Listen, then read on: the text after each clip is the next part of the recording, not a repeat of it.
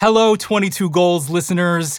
If you're enjoying our show, you might also like some of The Ringer's other narrative podcasts, like Book of Wrestling, a show about the attitude era of professional wrestling, stories about Mike Tyson, The Rock, and The Undertaker, to name just a few.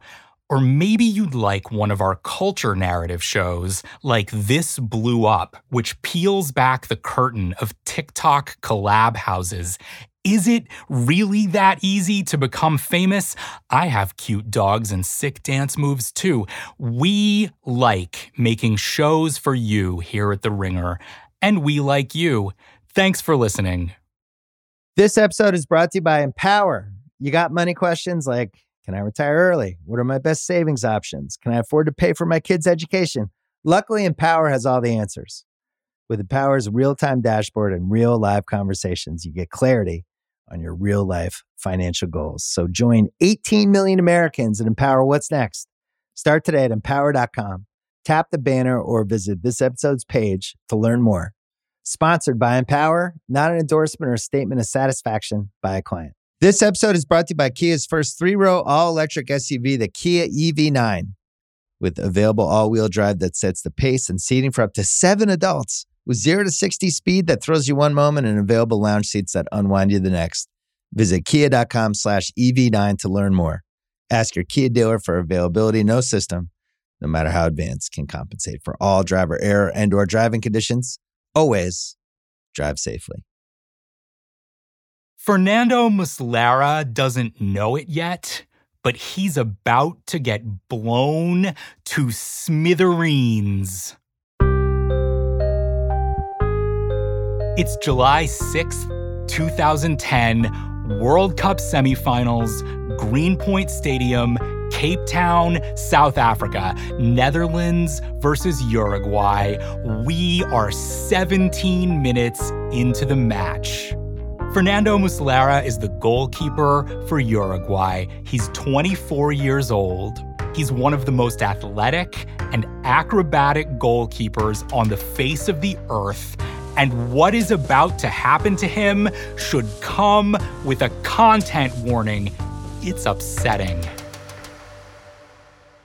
The Dutch defender Giovanni van Bronckhorst has the ball at his feet, way, way out on the left side of the pitch near the touchline, maybe 35 yards from the goal. He's so far from the goal, Van Bronckhorst, that the only way you can see him and Muslera in the same shot is through the super zoomed out overhead angle. You know, the one where ESPN has a camera on like a pulley above the stadium and all the players look like ants, like a model train might chug by at any moment. That one. Van Bronckhorst has the ball at his feet. Muslera is standing by the near post, gazing out at Van Bronckhorst and the ball across this vast distance. He simply cannot imagine what is about to happen to him. When I think about Muslera in this moment, I picture a child looking up at the night sky on the planet Alderaan. The stars are tranquil. The child is thinking, another lovely night here on this peaceful world where nothing can possibly go wrong thanks to the wise security policies of General Bail Organa, who has anticipated and prepared for all possible threat sources. And oh, hey, I don't think I've ever seen that small moon before. And meanwhile, up on the Death Star, the dude in the pointy helmet is pulling the lever that goes. You miss 100% of the shots you don't take. You make 100% of the shots you don't miss. That's a little thing called analytics. Gio Van Bronckhorst. 35 years old, playing at left back, actually playing in the second to last match of his career, a defender, not someone usually seen as a goal threat, guy who scored just five times in 104 previous matches for Holland. It's about to be six. Absolutely out of nowhere, Van Bronckhorst takes the shot. Saying he takes the shot is a weak way of describing what he does to it. He takes the shot the way Julius Caesar took democracy. He takes the shot the way Miss Piggy took Manhattan. The ball goes Death Star lasering diagonally across the pitch toward the far post, just flies by like nine guys, and Muslera flings his body sideways to get the tips of his fingers to it, and a million voices cry out in terror and are suddenly silenced, and the ball slams off the far post, ricochets into the net, and where Muslera used to be, where Uruguay used to be, is a void in the heart of the galaxy. I'm kidding. Obviously, he's fine, Muslera. He's still playing, actually, in Turkey for Galatasaray. Uruguay's okay too. The goal is so sudden that the English commentator John Helm exclaims, And of all people, Giovanni Van Bronckhorst. Before going on to describe it correctly as snorter. An absolute snorter. Astute listeners of this podcast, and if you listen to this podcast, you're astute by definition. Astute listeners may have noticed that we normally open with an intro of some kind, maybe a little anecdote, maybe a story that segues into another story. We like to build up to the moment we're talking about. It's about savoring the journey. But not today, friends. Today we start with the goal. Because skipping the build-up is what this moment is all about.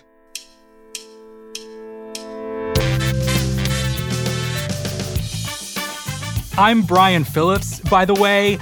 This is 22 Goals, the story of the World Cup, and we are here today to celebrate the long range bomb, also known as the long distance screamer, also known as the what, how, oh my, did that really just happen?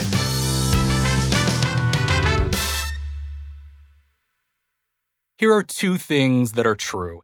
Thing one, I love the game of soccer. Thing two, I'm here to rhapsodize over the kind of shot that makes the game of soccer look fussy and unnecessary because the taker of the long range bomb does not have time for the game of soccer. They don't have patience for the intricate passing and manipulation of angles and space. You want me to pass the ball to you?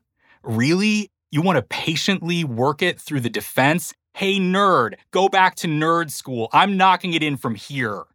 Mom, get the car. This is not a soccer podcast. This is a Capri Sun acceleration device. What is it about the long range bomb that makes it so irresistible? I went to the dentist the other day. I went in for a cleaning and my dental hygienist immediately started bagging on the whole concept of this podcast. My dental hygienist is this dude who, well, he's super into sports, and he's the rare sports fan who enjoys making free with his opinions. We talk. Or rather, he talks, mostly to explain to me why I'm wrong about everything I write or say or embody through my very existence and I mm-hmm. try to defend myself as best I can with his fist in my mouth. It's like a scene from a Hanya Yanagihara novel. Anyway, the other day, I'm in there and he asks what I've been up to. And I say, well, I've got this new podcast about the Men's World Cup. And I tell him what it's about. And he gets out the, like, the giant whirring concrete polisher, like the machine they use to buff the floors of NBA courts, and shoves it into my mouth. And he goes, well, that's a terrible idea for a podcast. And I go, and he goes, What's the point of talking about soccer goals on a podcast where you can't see the goals? I want to see the goals. Everybody wants to see the goals. Just talking about the goals is a lot of blah, blah, blah. So I counter that argument, very reasonably, I think, by saying, and the hygienist rudely interrupts me, even though I'm clearly in the middle of a thought, and says, I mean, what are you going to do?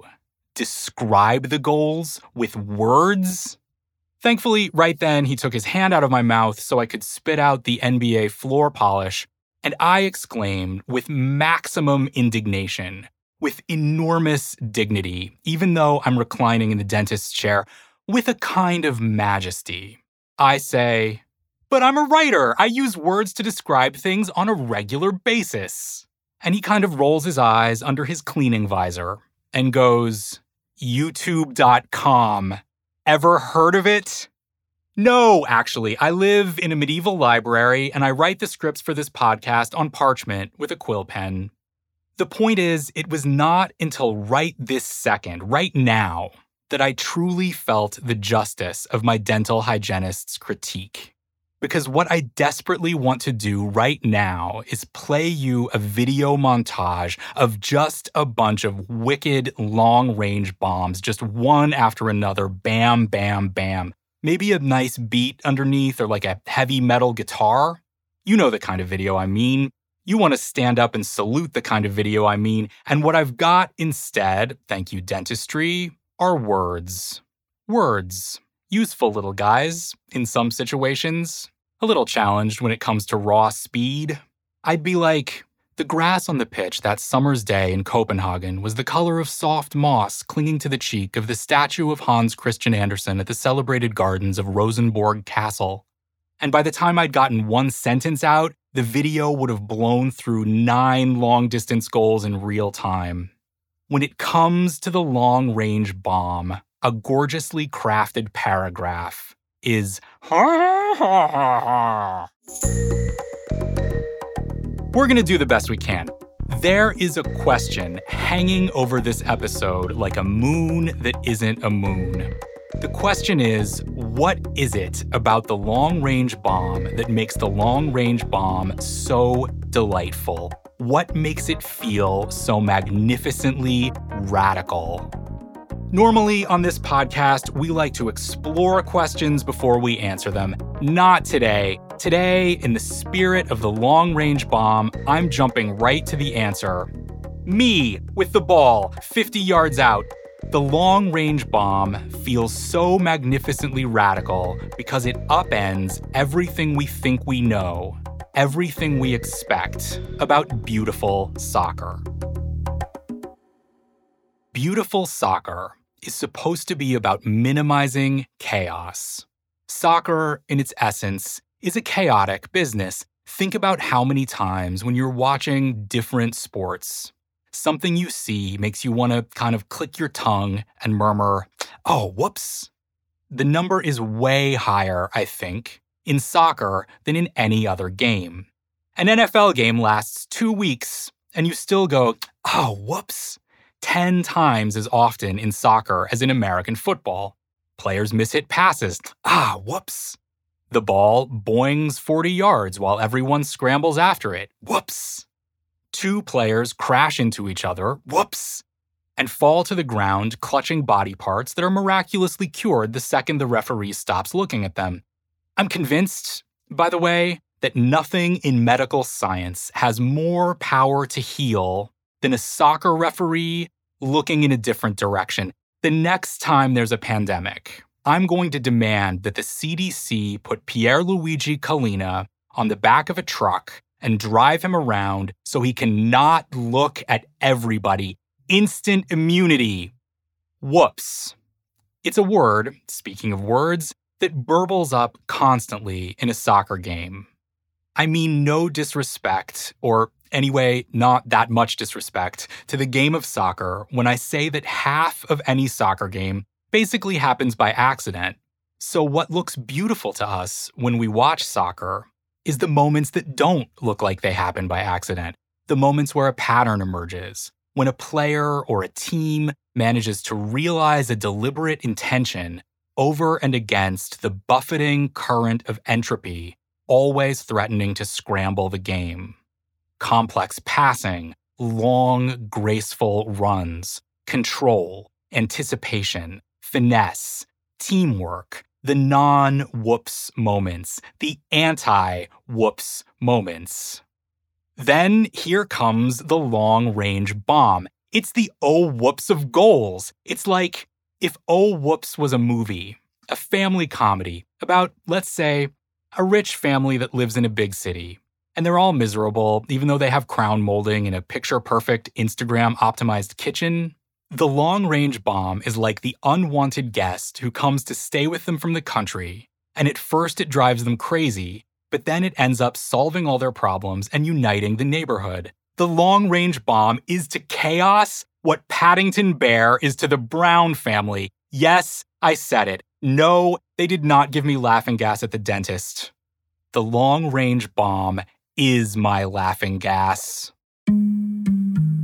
Key trait number one of the long range bomb it's surprising. If a bear showed up at your house in a raincoat and boots and asked you in English for some marmalade, you would flip your hat, and the long range bomb does just that. Consider Giovanni Van Bronckhorst's bomb against Uruguay. Soccer is unpredictable in almost every way, but one of the few ways in which it is very predictable is that aging defenders do not toss bullseye darts into the goal from a distance of a third of the pitch. Highlight videos might make you think it happens all the time. It does not. It's like seeing lightning hit the ground right in front of you. When it does happen, it comes out of nowhere. You're sitting in the crowd, things are rolling along as usual. Then you realize something amazing might be happening, and before you've even processed that thought, something amazing has already happened. One minute, the world is ticking along on its axis. The next minute, the world is jumping a ravine in a monster truck while its axis plays air guitar. Surprise.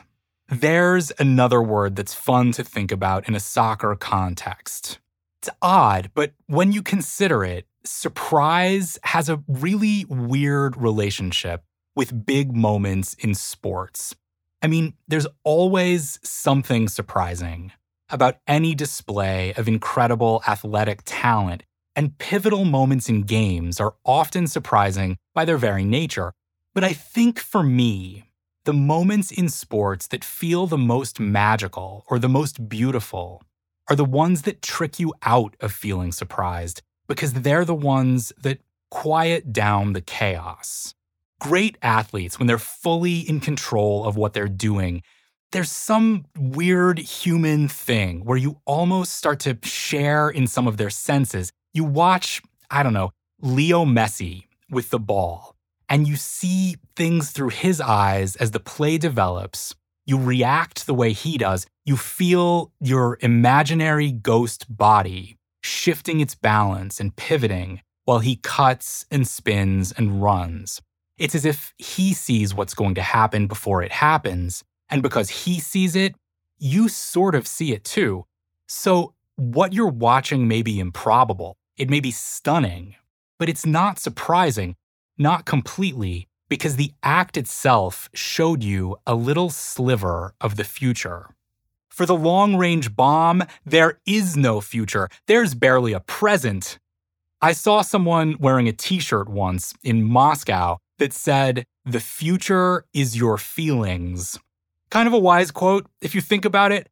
After the long range bomb has done its job, your feelings are the only things left.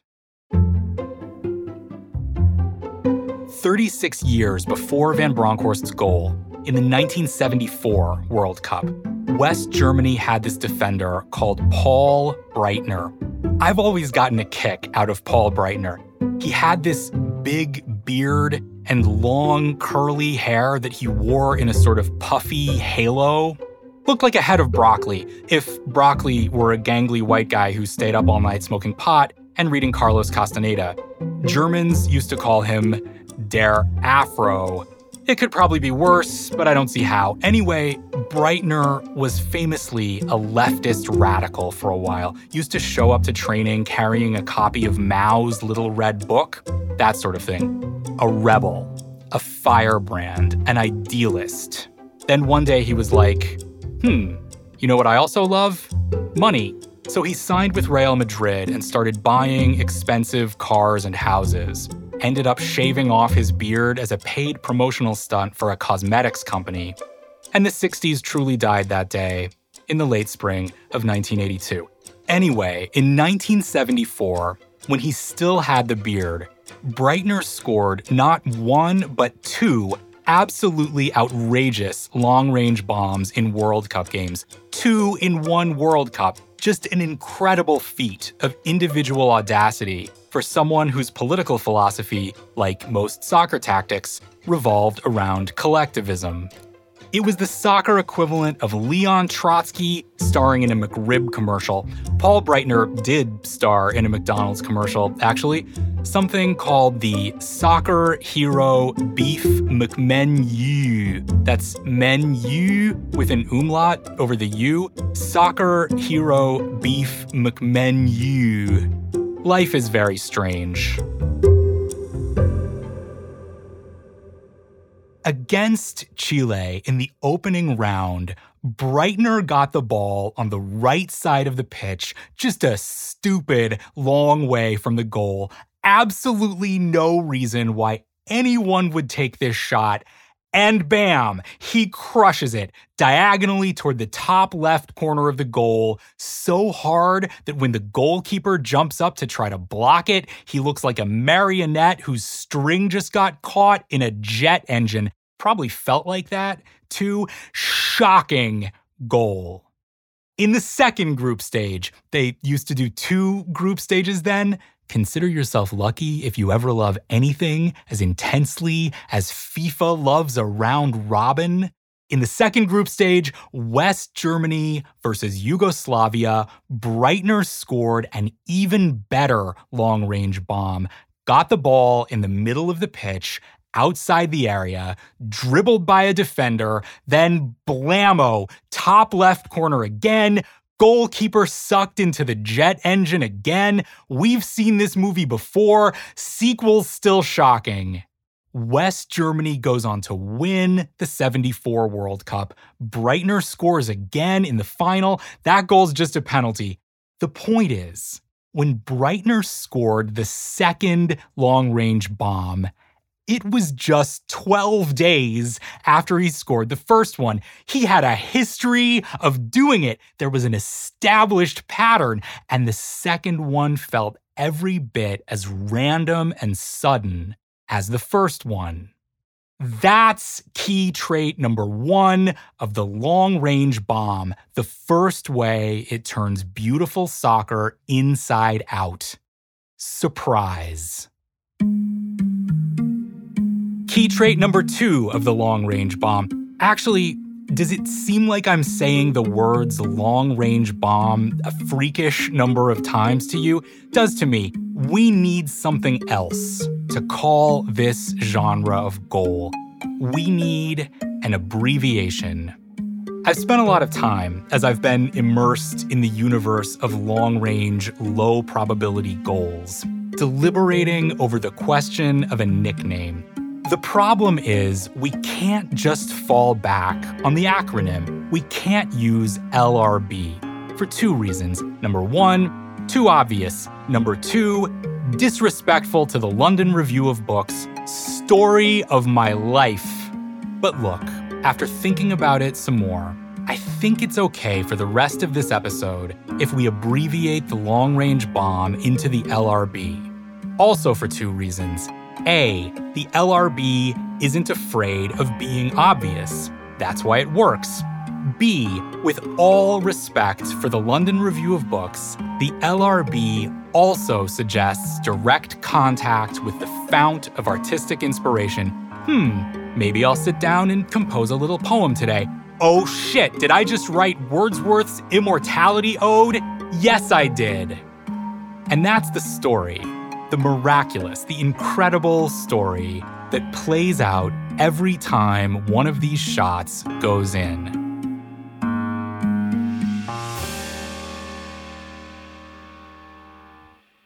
This episode is brought to you by Hotels.com. If you're busy like me and you're trying to catch your kids' games, it's important to have somewhere where you can go to find a good hotel. We're all over the place. Sometimes, you know, we're in Florida, we'll be in New York, we want to take the wife on a quick vacation and get away. Whether you're looking for a relaxing getaway or heading out of town to see the playoffs, Hotels.com app has a perfect hotel for every trip. Compare up to five hotels side by side so you can see prices, amenities, and star ratings without having to switch back and forth between options. So start planning your next getaway and find your perfect somewhere in the Hotels.com app today. This episode is brought to you by Empower. You got money questions like Can I retire early? What are my best savings options? Can I afford to pay for my kids' education? Luckily, Empower has all the answers. With Empower's real time dashboard and real live conversations, you get clarity on your real life financial goals. So join 18 million Americans and empower what's next. Start today at empower.com. Tap the banner or visit this episode's page to learn more. Sponsored by Empower, not an endorsement or a statement of satisfaction by a client. This episode is brought to you by Lululemon. Guys, if you're ready for a new pair of pants, try one of Lululemon's ABC pants. They're made to make you look and feel good. And there's lots of different styles to choose from. My favorite, because I walk around LA every day, I like the joggers. I'm not jogging, I'm just walking fast. But if you're working out, I would try them out. And if you want something a little sleek, maybe business like, maybe try the ABC slim fit trouser. But I am a joggers guy. I just, once COVID happened, I was just like, I'm, I want to wear jogging pants and joggers and all kinds of soft pants as much as I possibly can, especially when I'm working out. Ultra comfortable and versatile. ABC pants are really in a league of their own. Buy a pair right now at lululemon.com.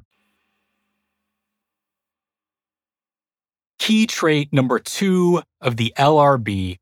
I seem to like listing things numerically today. 37 reasons why I like listing things numerically. I'm kidding, there are only 34 reasons.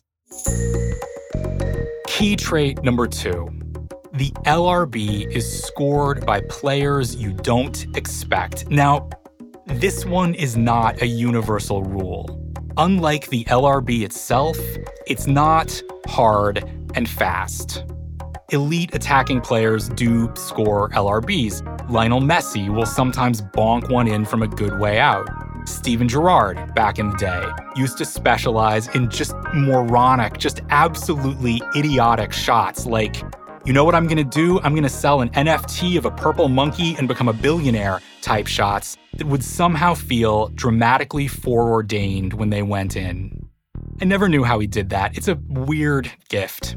Steven Gerrard, he was incredible at two things thing alpha, making 40 yard goals feel like the soprano aria in a Verdi opera.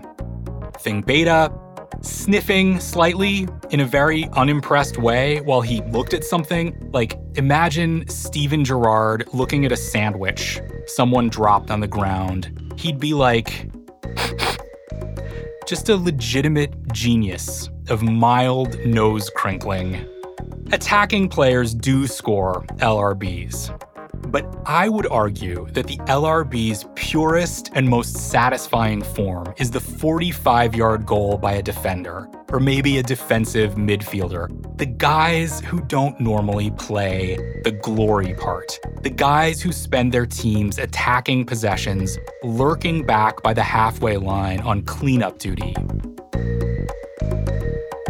The LRB as a genre truly belongs to those guys.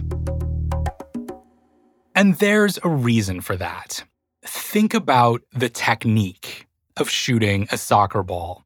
There's an alchemy of how to plant your standing foot, how to follow through with your instep versus your laces, working in a little backlift to get the ball away quickly, controlling for spin, for angle, for placement all the things great goal scorers do every time they make contact.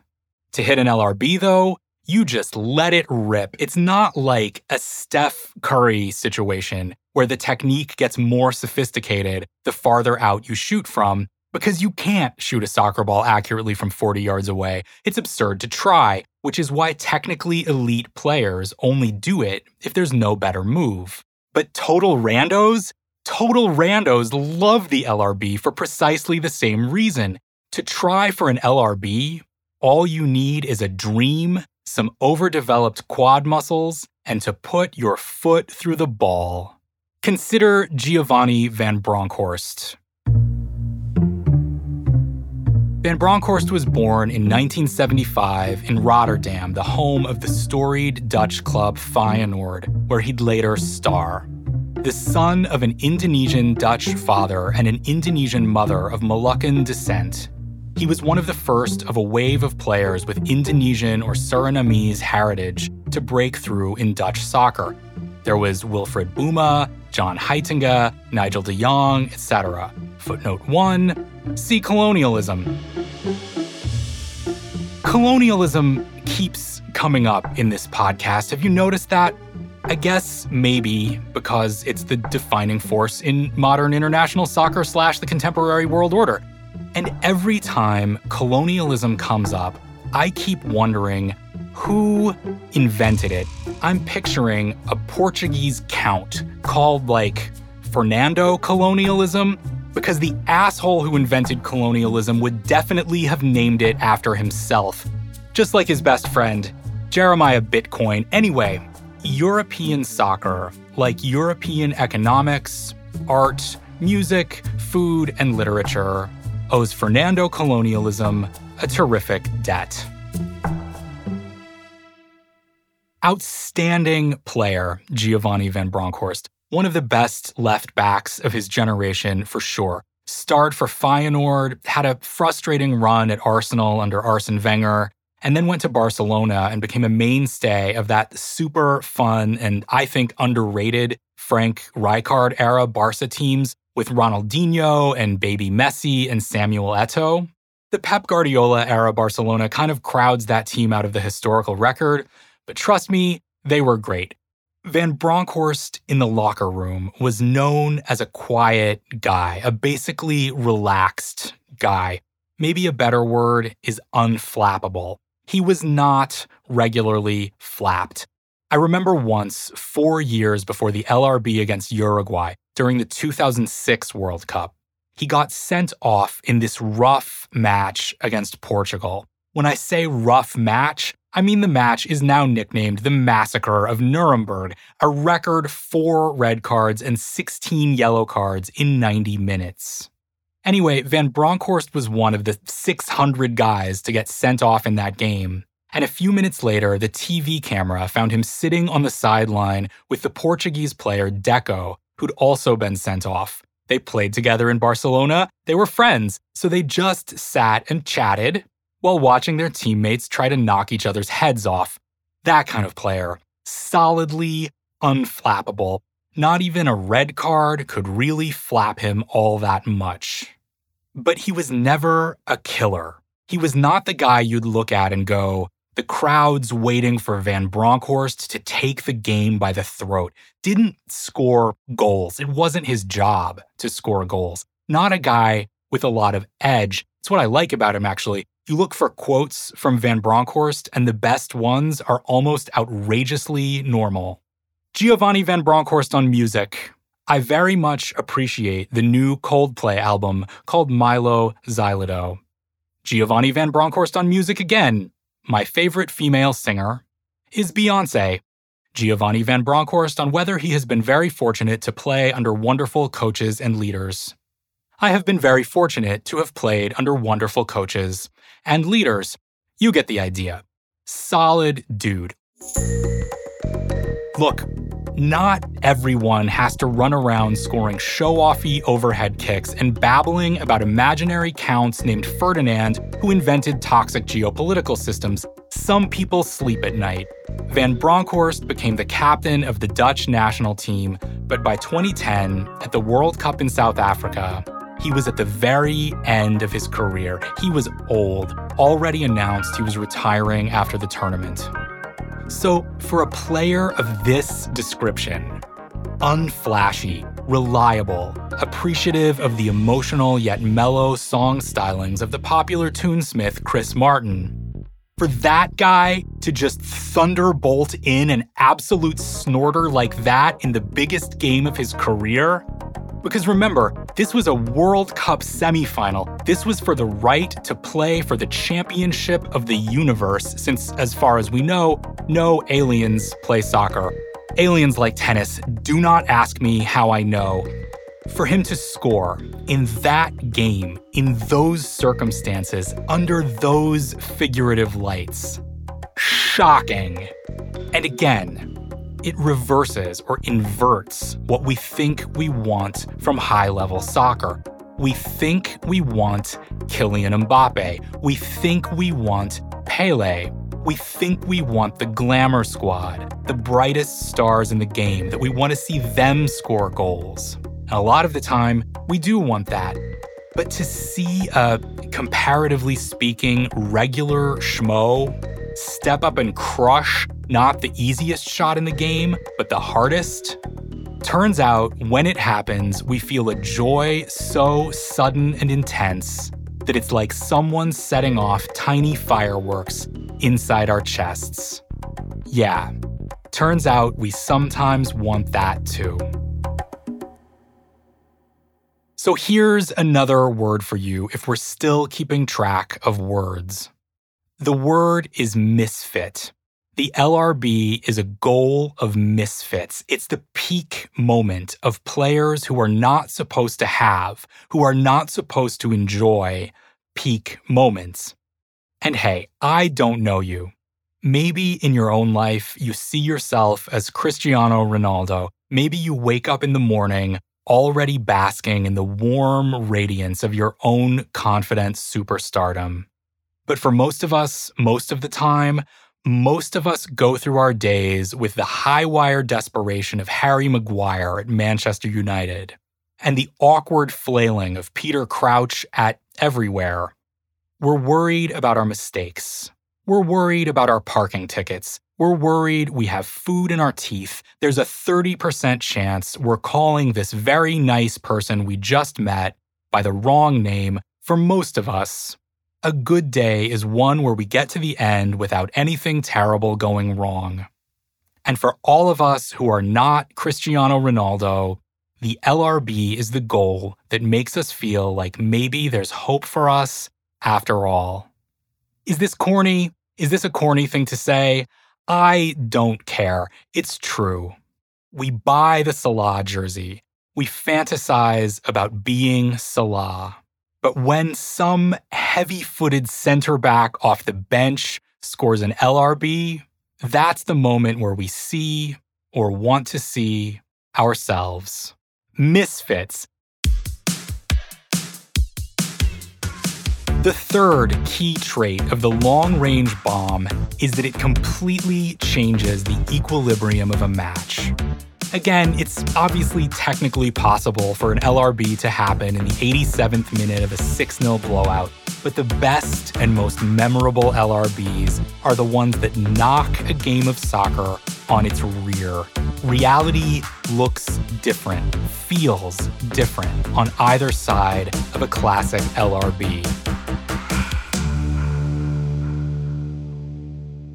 Van Bronckhorst's goal came in the 18th minute of that match against Uruguay, and it clearly announced that the Dutch were not kidding around and that the Uruguayans were going to have to chase the game for 90 minutes. It broke the match open and ended up being the difference in a 3 2 Netherlands win.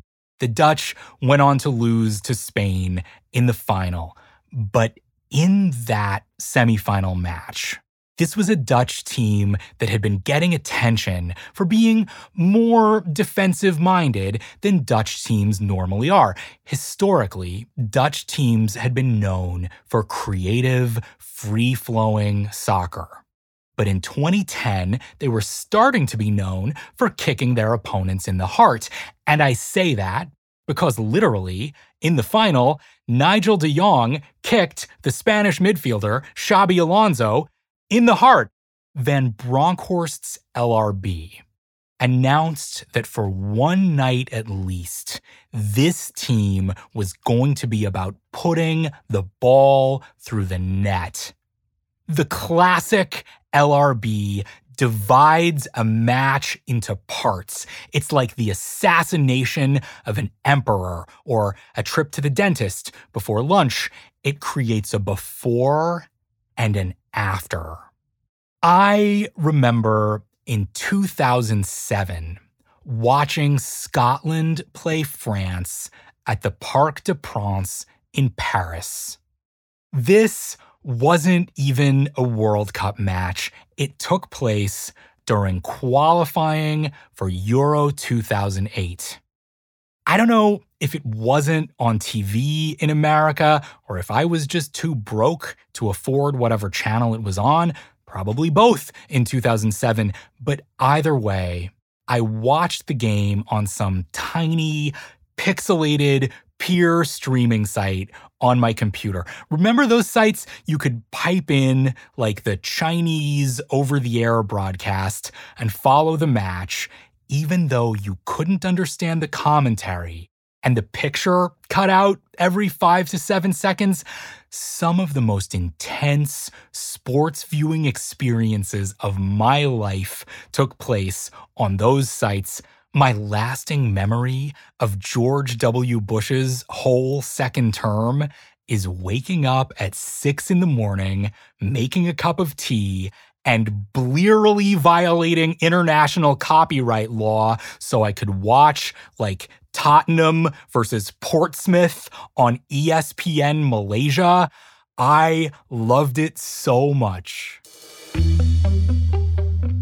2007 three years before Van Bronckhorst's goal, France versus Scotland.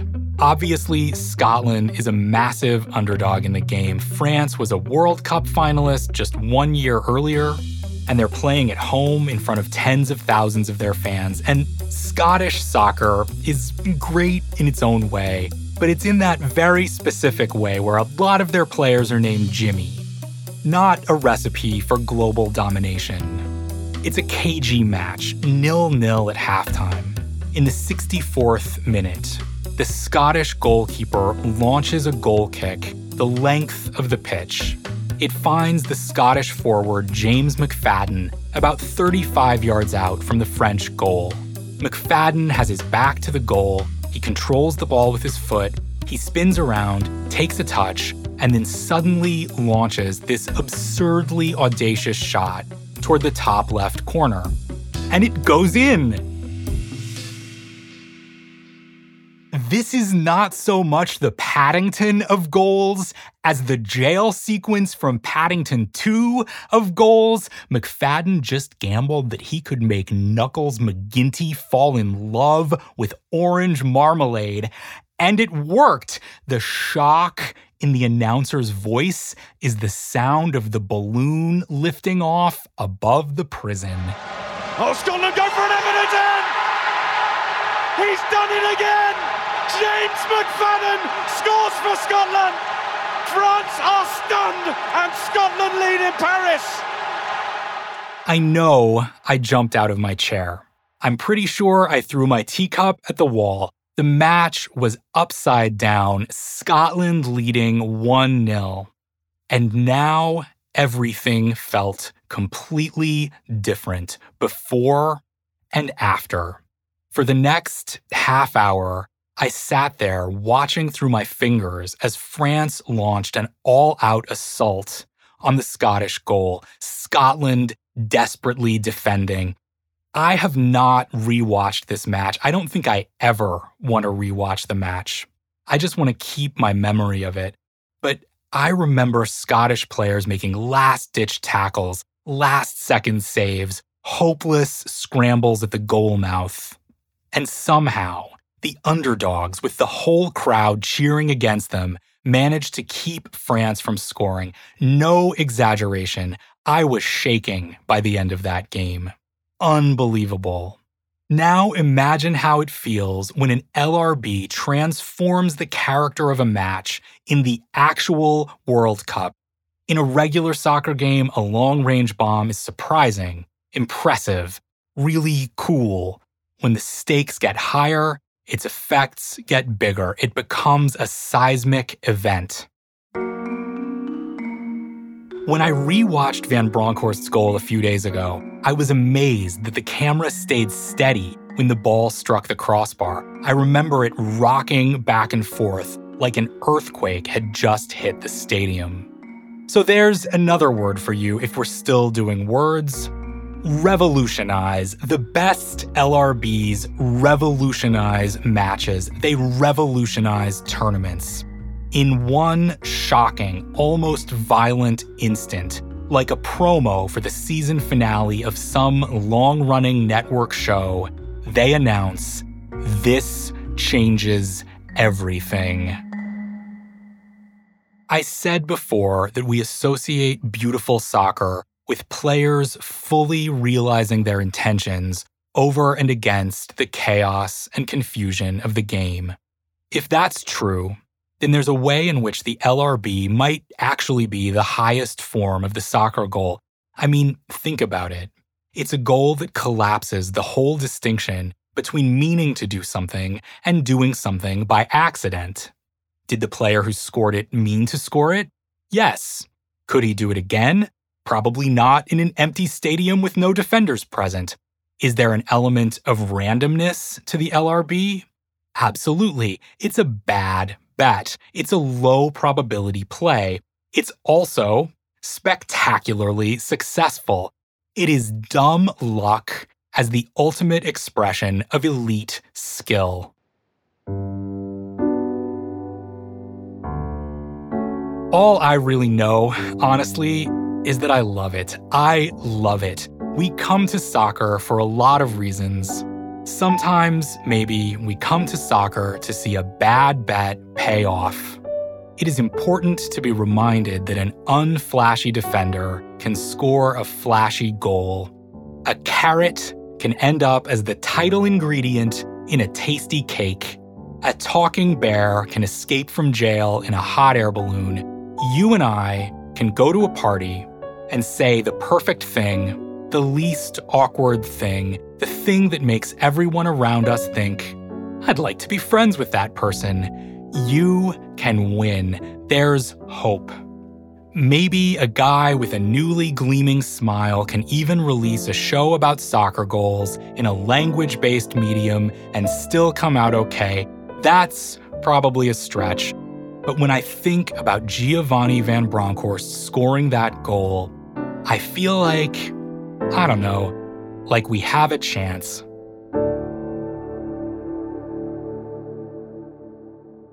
One second after it happens, I feel like more things are possible than were possible one second before.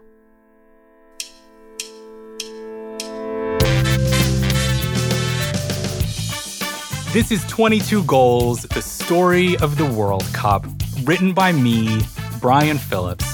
The executive producers of 22 Goals are Chris Ryan, Juliet Littman, and Sean Fennessy. Our story editor is Conor Nevins, and the show was produced by Devon Renaldo, Mike Wargon, and Vikram Patel. Copy editing by Jacqueline Cantor. You would not believe how many spelling errors I made in the section of this script. By the way, fact checking by Kellen B. Coates. The sound design in this episode is by Devon Renaldo, who also composed the theme song and many of the music tracks. We also used some music from Blue Dot Sessions. Additional mixing by Scott Somerville. Art direction and illustration by David Shoemaker. Thanks for listening.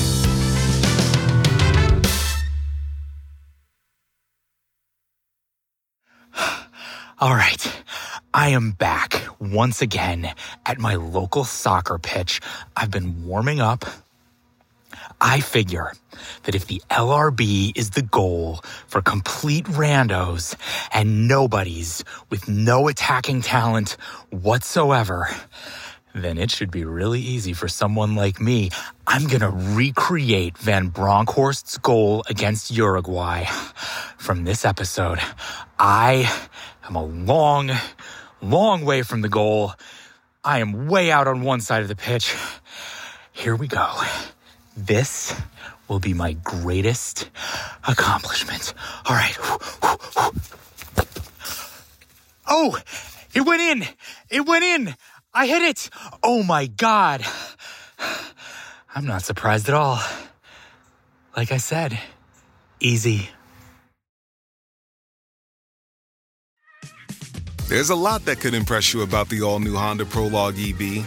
True, it's got class leading passenger space and clean, thoughtful design and intuitive technology. But what really sets the Prologue apart from the competition is that it's more than an EV, it's a Honda. Honda, the power of dreams.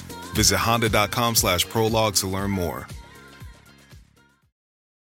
This episode is brought to you by State Farm. You might say all kinds of stuff when things go wrong, but these are the words you really need to remember. Like a good neighbor, State Farm is there. They've got options to fit your unique insurance needs, meaning you can talk to your agent to choose the coverage you need, have coverage options to protect the things you value most. File a claim right on the State Farm mobile app and even reach a real person when you need to talk to someone. Like a good neighbor, State Farm is there.